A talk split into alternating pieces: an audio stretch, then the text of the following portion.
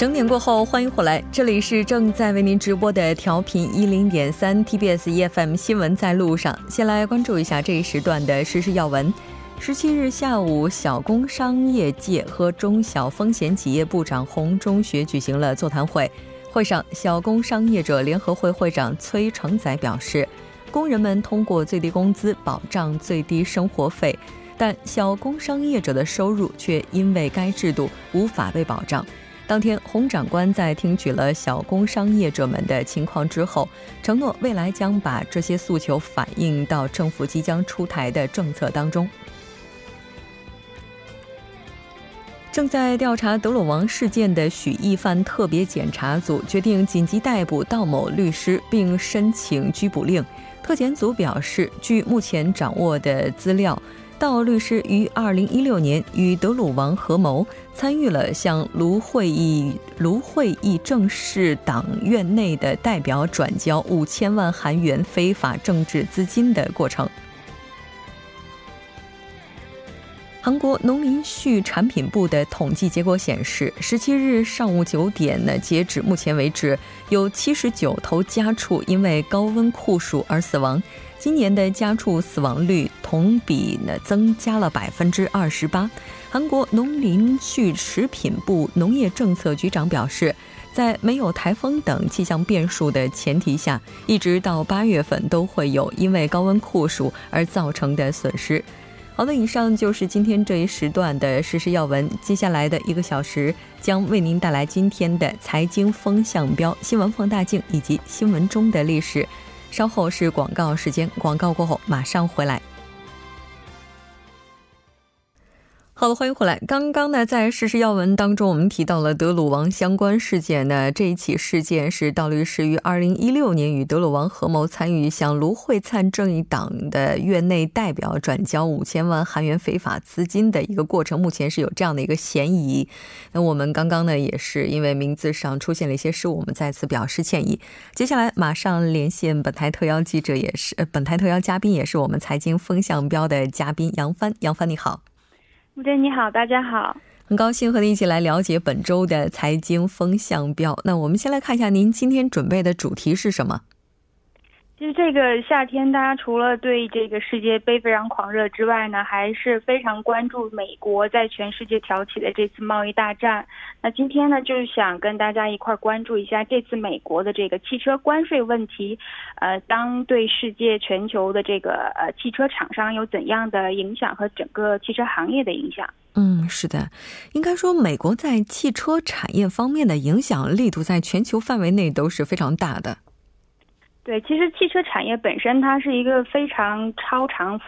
复杂的一个供应链， 而且它的这个分工也是完全复杂的， 分布到全球各地。 就比方说美国的一辆整车， 它所需要的这个零配件， 可能一部分是来自于北美自己的生产， 那另外的一部分可能就是来自于欧洲啊， 或者是亚洲其他地区。 同样这个汽车产出了之后， 整车一部分可能就是说一半会由美国市场自己进行消化， 那另一半它还是会销售到全球各地的。 那根据这个美国汽车调查中心的数据， 2017年 美国乘用车的这个销售量里边， 其中进口车占了44%。 那进口方主要就是有这样5大国家， 一个就是日本， 然后是加拿大、墨西哥， 其次是这个德国和韩国。 就说这5个国家 是补充了美国自己国内消费的将近44%的量。 所以说一旦是这次如果特朗普的这 25% 的关税真正是实施起来的话， 那么这些国家包括美国自己的这个汽车领域将会迎来非常非常大的一个动荡期吧。 是的。 那不过好像美国的话， 它的汽车税也会影响到自己的汽车产业吧。 对，其实这个宏观上来看， 最近这10多年 全球GDP 这个增长更多， 也就是绝对上有 85% 的量是来自于中国和美国的贡献。 那其他这些国家的这个经济的贡献量 其实占比是比较少的， 也就是说未来经济增长的动力 都是来自于中国消费者和美国消费者的需求。 那你像美国它同样也是未来也是需要以消费为主导的一个经济体， 所以说它要想保持这种所谓的竞争力的话， 其实就是应该跟世界其他各地要建立非常密切的联系。那就出于这方面的担忧，你像美国的这个全球汽车制造商协会的首席执行官约翰·波泽拉就曾经对这特朗普的这次举措非常不满，认为特朗普的举措可能会破坏美国汽车行业的一个健康发展，也会招致全球范围汽车制造商的反击。那这对这个美国自己的汽车消费者来说是一个非常糟糕的消息。另外你像来自于这个车企的这些反对，像通用啊、福特一些车企也是说，增加这个关税肯定是造成生产成本的提高，也是竞争力未来肯定会下降，那同样还会引发这个其他国家这个报复性的关税措施，所以潜在的风险还是非常多的。对，其他国家报复性的关税可能已经开始分阶段的在推出了，那这个影响的话，它接下来会带来的影响到底会有多大呢？那对这个，你像对中国方面的影响，并不是特别大，特别是汽车领域这一块，因为我们看2017年啊，中国这个出口到美国的汽车只有5.3万辆，而美国出口到中国的汽车产品是有28.2万辆。相当于这个中国国内每年的这个总消费量的比重来讲是非常低的，因为中国一年它会消费掉大约2-3千万辆的汽车，就这样的一个体量，其实对这个美国关税对中国的这个整体的影响其实不是很大，但是真正它影响的是消费者端，就是说打算进口美国汽车的中国消费者来讲，它未来可能会因为中国政府的一些反方向的提高关税的一些政策，可能未来购买这个美国汽车的这个价钱肯定是会大幅提高的。那对于韩国方面的影响呢，是潜在性的影响是非常巨大的，因为我们都知道汽车行业是韩国这个对这个美国贸易顺差贡献最大的行业，也是最大的出口产品。那去年来讲，韩国出口的整个所有的汽车是253万辆，其中出口美国的这个量占了1/3，就是84.5万辆。也就是说，如果增加关税的话，那么韩国汽车在美国市场上应该说是会失去非常大的竞争力。是的。那接下来的话，对于特朗普这样一个政策，我们先来看一下韩国这边有没有拿出什么对策吧。其实这个韩国现代汽车已经在早前向美国的这个商务部提交了反对这次美国向进口车以及配件征收这个关税的意见书，那表示也是说，因为毕竟这个这次税收增加之后会增加成本上涨大约10%的一个量，这对车企来讲影响非常大。那同样现代汽车一些跟这个美国在内一些合作企业来讲，其实已经在美国直接或者是间接，比方说在就业岗位上已经创造了7.2万个就业岗位，如果这次的这个增税的措施实施下去的话，可能这个未来对就业岗位的贡献上来讲会减少。同时现在其实和一些合作企业未来5年内对美国的一些直接投资的规模也可能会受到很大的影响。是的。那应该说对于这么大的一个影响呢，目前韩国的这个动作看来似乎是到位的，但这个影响可能还是难以避免的。我们看到说韩国的代表汽车企业也是正在和美国进行磋商，但是进展的情况怎么样呢？应该说磋商应该是从19号开始啊，因为这个19号我们都知道美国这个商务部会举行对这次这个232调查的这个公开听证会。那这个听证会上呢，韩国包括车企、汽车产业协会、包括贸易协会，包括韩国这个产业通商资源部的官员，他们都会统一组成访问团，在19号和20号前往这个美国华盛顿，就是想直接参加这次听证会，并且在听证会上呢，因为事前已经提交了意见书，里面充分表达了韩国企业和韩国政府的一些态度。那除此之外，还希望在听证会上能够进一步的强调这个韩国车企在美国境内对就业岗位的创造以及这个区域经济所做出的贡献。那除了参加听证会之外呢，可能还会去跟这个韩国车企比较集中，你像这个亚拉巴马州和乔治亚州的这些国会议员，包括一些媒体进行一个疏通，想缓解一下在美国国内一些这个整个氛围。但是说毕竟这次机会其实是很宝贵，也算是最后一次机会了，但是时间是很短暂，就这么1天2天的时间，想改变命运来讲应该说是有点力不从心。但是最终的结果还会在这周或者是下周吧，最终特朗普把这次听证会的意见都收取之后，怎么来做决策的话，还是大家得耐心等待一下。是的，如果说谈判可以解决问题的话，那当然我们不希望看到贸易战的发生。今后的话，汽车产业它可能会面临怎样的改革呢？其实这也是其实很多行业都应该会思考的问题，因为这贸易这次可能涉及了汽车领域，下次不知道它会又涉及哪个领域。因为贸易本身它永远都是两方以上的多方的行为，那任何一方的单方面的措施，它肯定都会影响所有参与方，而不是一方。所以在这个过程当中，任何行业要想提高这种单方强势的这种影响，要想提高自己的免疫力的话，更多的还是去提高自己的这个竞争力。比方说本身提高自己的这个国际竞争力，调整一下这个行业的这个产业结构。另外就是说，可以去政府主导的这些，可以让企业积极的去参与，开拓更多的新兴市场，也就是说把这个鸡蛋放在更多的篮子里边，分散它的这个风险。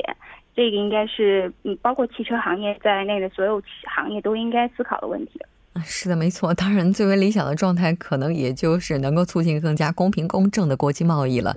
好的，非常感谢杨帆，我们下期再见。谢谢大家。接下来来关注一下这一时段的路况、交通以及天气信息。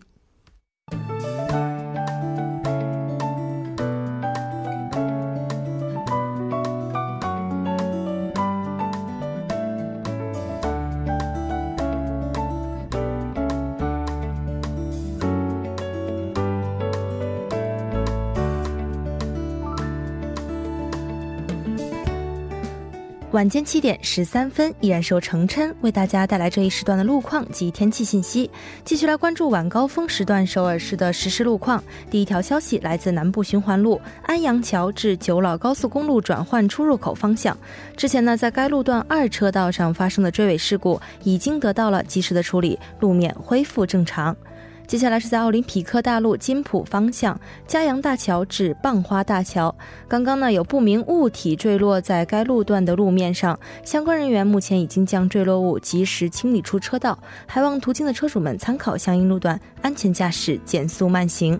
下一则路况来自京仁路青果市场入口至永登浦站方向，目前呢在该路段发生了交通事故，请来往的车主们保持安全车距，小心驾驶。好的，继续来关注天气。今天起呢，进入一年之中最热的三伏天。由于今年韩国梅雨季节提前结束，今年的三伏天气呢将会超长待机。在副热带高温的控制下，全国的天气呢十分的应景，高温范围在不断的扩大。明天除首尔和釜山以外，其他地区的最高温纷纷飙升至35度以上，尤其是庆尚北道大邱等地区，本周高温大满贯，一周7天高温天天见。如果本周高温呢全部兑现的话，连续日数呢也将达到10天以上。上述地区的公众呢需要更加做好防暑和降温的准备。那么首尔市未来24小时的天气预报是这样的：今天夜间至明天凌晨晴转多云，最低气温24度；明天白天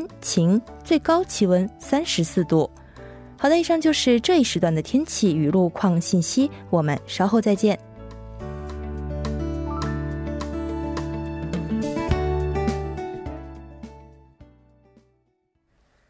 好的，欢迎回来，多角度全方位为您深入剖析韩中两国时事热点焦点。今天我们要讨论的话题呢是韩国呢已经进入了8350韩元的最低时薪的这样一个时代了，这到底是悲还是喜？节目也期待您的参与，您可以发送短信到井号1013，通信费用每条为50韩元。另外您也可以在 YouTube 上搜索 TBS EFM， 在收听 Live Streaming 的同时点击对话窗参与活动。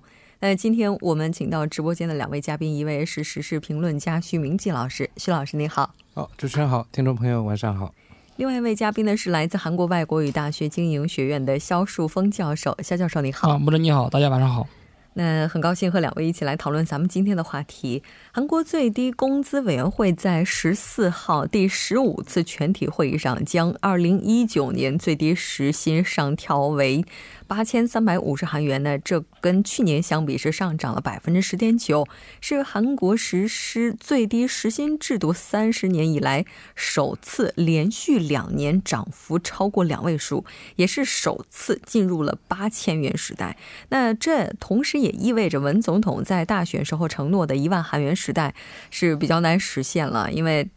他这个期限是到2020年哈。那当然他本人也是为此向国民道歉。增速调整的背后，我们可以去挖掘到或者是提取哪些现象？ 8350 韩元这个最低时薪接下来会怎样影响韩国的经济？咱们今天就来讨论一下。 2019年 最低时薪呢是 8350 韩元， 跟今年相比涨了10.9%。 但我们同时也看到说劳资双方都不满意这样一个结果，而且据说这个整个协商的过程也是非常的纠结，并且时间也非常长，据说是 协商了将近20个小时。 那详细的情况咱们听徐老师来介绍一下。 其实这个劳方呢是希望越多越好嘛， 那资方呢是越少越好， 这是这个一般 这个各个方面的立场都不一样嘛。 那么劳动者呢希望多拿一点钱， 这是肯定的。 那么这个经营这一方呢， 因为这个开销太大了， 对这个公司也好对个人的利益也比较 发生冲突会少一些， 所以呢想尽办法能少给一些。 不管怎么样呢，这一次这个最低工资委员会呢， 它这个举行了 15次的会议， 最终呢这个决定就是说将明年的这个最低时薪呢， 把它这个调整到 8350 韩元， 那么涨幅呢是 10.9%。 当然比这个之前， 就是 2018年 那个时候呢， 是少了一些幅度对吗？ 那个时候是 16.4%， 那时候是 7530。 不管怎么样呢， 这一次会议呢， 这个最低工资委员会呢 是分3个方面出来的。 一个是这个劳方， 劳方是 9个人， 这里呢 是 韩国有2大工会， 就是这个总工会啊， 一个叫韩国劳总， 就是韩国劳动者总工会， 这里呢派了5个人出来， 然后还有一个强更刚性的叫民主劳总， 这里呢派了4个人出来， 所以是9个人。 然后资方是9个， 还有一方呢叫这个公益委员， 就是公益也是9个人，就 3927。 27呢， 大家想想就知道这单数嘛， 所以投票的话肯定不会平。 对肯定不会平。 但是问题出来了，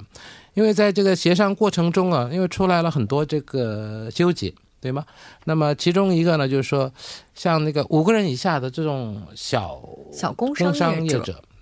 他们是不是要代表吧？ 他们是没有代表， 但是呢也要为他们着想， 因为现在这个最严重的问题就发生在这一块。 所以说呢， 这个资方就说了， 那这样的话， 他们这个个案处理， 就是说他们呢， 就是另外， 就是跟有别于其他的这种统一的这个时薪来算。 为了这个呢， 这个民主老总方面呢， 就是不太满意， 所以他退出会议了。 所以呢最后呢， 变成了这个劳方是5个人， 资方9个人， 然后这个公益委员9个人。 那么在决定最后这个过程中呢， 其实这个公益委员呢， 好像是站在这个劳方这边比较多一些， 所以说 这个资方也生气了， 所以资方也退出会议了， 不参加了。 最后这个决定的第 15次的这个会议呢， 其实参加的只有 14个人， 就是劳方的刚才说的这个， 就是韩国劳总这边的 5个人， 还有这个公益委员9个人。 那么 14个人的话， 刚好过半， 那过半就可以表决。 那么最后表决出来的， 当然现在说的是 8350元。 其实这个 劳方呢之前呢， 他提出的是这个 10,790元， 因为他说是很多有关什么津贴也好， 福利也好， 如果有一部分加到最低时薪里面去的话， 那么涨幅呢 就没有预期那么好。 所以说呢， 他们是刚开始是要求这个 10,790元， 后来这个韩国劳总这一方面提出了一个修正案， 那个就是 8680元， 因为这样 的话， 那么下一次也是涨幅差不多的话， 2020年可以到 10,000块钱。 是问题是呢，这情况不太允许， 所以呢这个像工业委呢， 考虑到很多很多， 然后呢最终呢他决定说是， 那么就 8350 吧。 所以呢现在决定是 8350。 如果说这样的下去的话， 2020年的最低时薪呢， 肯定 很难超过 10,000块钱， 很难达到 10,000块钱 这个目标了。 是， 其实今天在开场的时候我们也提到了， 就是说明明是跟大家都有关的一件事情，并且在韩国的话，小工商业者他们的人数绝对不占少数。因为比如说像便利店的老板啊等等，这个人数哈只是看这一项的话全国至少有几万名以上，那他们已经不再是一个非常少数的群体，那他们应该要发出自己的声音，其实这个声音也是应该要被尊重的哈。那我们看到说其中这个拒绝出席会议的人员是因为提及的行业差别的这种最低时薪制差别化的最低时薪制被否了。 那因为每个行业它其实附加值是不一样的，有这样的一个提案其实也无可厚非哈，不知道在肖教授您看来您对这个提案有什么看法呢？其实最低时薪制它最终的目标呢就是实现这个无差别化，也这次表决其实14票赞成9票反对，其实这个结果呢通过这个最低时薪这个无差别化呢也反映了民众的这种意愿。 但是在最低时薪的具体实施过程当中，不仅要考虑最低时薪的这个增幅状况，还要考虑到各行业就业的前景啊、竞争力以及对这个工人权益的保护情况一些等等的这些具体的情况。但是目前不仅其和经营力弱的中小企业以及一些小工商业者、便利店经营者，他们反对的声音呢最为强烈，究其原因呢就是无法承担这个时薪上调带来的这种人工压力，这个人工费要高了嘛。 但是强制执行必然会适得其反，所以说为了让这个最低时薪制软着陆呢，所以还应该考虑到相关行业的一些诉求啊，相应的做出一些政策方面的调整。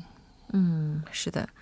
其实关于这种差别化的最低时薪制，最近这两天炒的也是非常热，包括今天韩国的全国商人联合会还有在包括韩国的这个风险企业这边也都是在谈这个问题。那徐老师您是怎么看待这个提案的呢？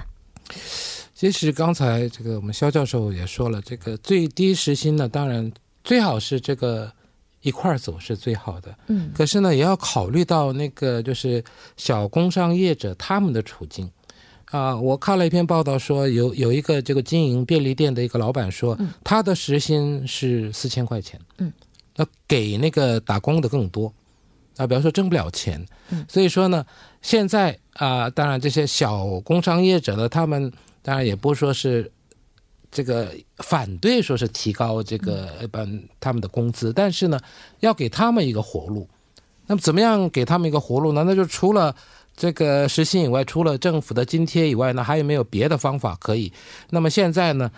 就讲了，那么就是刷卡的这个手续费，像一般韩国呢 这大公司大企业像那个什么大的 这个什么mart像这种地方的话，那手续比较低一些，但是呢这种小的这种饭馆也好啊，像这种这个便利店也好，他们就收取的比较多一些，100%多一些，所以在这方面能不能缓和一下？还有一个就是根本上的问题啊，当然这个我们这个租金的问题也不能这个忽略掉，因为最近大家都知道韩国这个说这个 造物主上面是建物主，就是有房子的人好像比这个天神还高，这什么意思呢？就是说看看这个地方哎不错了，生意挺好的了，那么就涨，而且一涨呢就是涨什么好几倍的也有，所以说这个出现了很多一个社会上的问题。所以说呢除了这些以外，在这一方面在这其他的方面能不能为他们考量一下啊？但是呢这个你说你个我有一个楼我要租， 那么我说我要收300万，那政府不能强制说你只能收200万，这是不可能的事情，也不能强制的。所以这个问题也要考虑。还有呢你要考虑到信用卡公司他收那么多是为什么，你要有一些凭证拿出来说我确实要收这么多的话，那政府你要限制，你要强迫，这个也是不太容易的。所以说现在呢可以说是在这个进退两难的这种地步了。是的。 这确实民间最低时薪的引入，如果真的是按照这个数字的话，也是第一次突破8000韩元大关，这对韩国来讲意味着什么呢？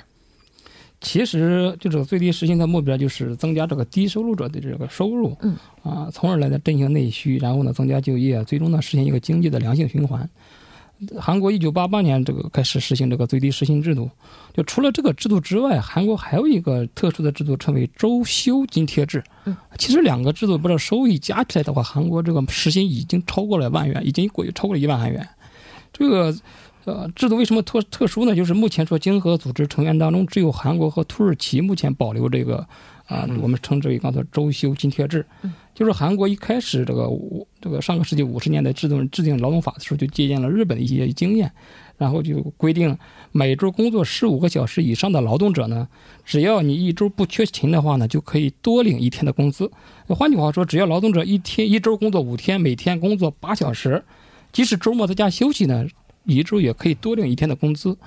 这样算的话，就是说明年最低时薪上调至每小时8350韩元，然后再加上这个周休津贴每小时1670韩元，实际上劳动者拿到的这种钱呢，每小时已经达到了10020韩元。也就是说，韩国从明年开始已经进入到这个最低时薪1万元的时代。另外呢，韩国我们说韩国一直讲和经合组织成员国其他这个会员国进行比较。目前就去年呢，这个韩国名目最低时薪水平呢，在 OECD 这会员当中排名第15位。但是这如果考虑的这个人均的这种总收入水平的话，其实韩国最低时薪实际上排名第4位。那这次上调之后啊，考虑的这个国民收入水平的话，韩国其实它的排名已经反超美国和日本，也高于美国和日本。如果按照这个薪酬水平的中位数相比较的话呢，这次上调之后，从明年开始，韩国实际在经合组织成员国当中的排名，实际上排名是第3位的。也就是说，比起这个国民收入水平的发展和规模，韩国已经这个最低时薪呢，其实上调很多，有点过快了哈。我们来稍事休息，半点过后继续讨论我们今天的话题。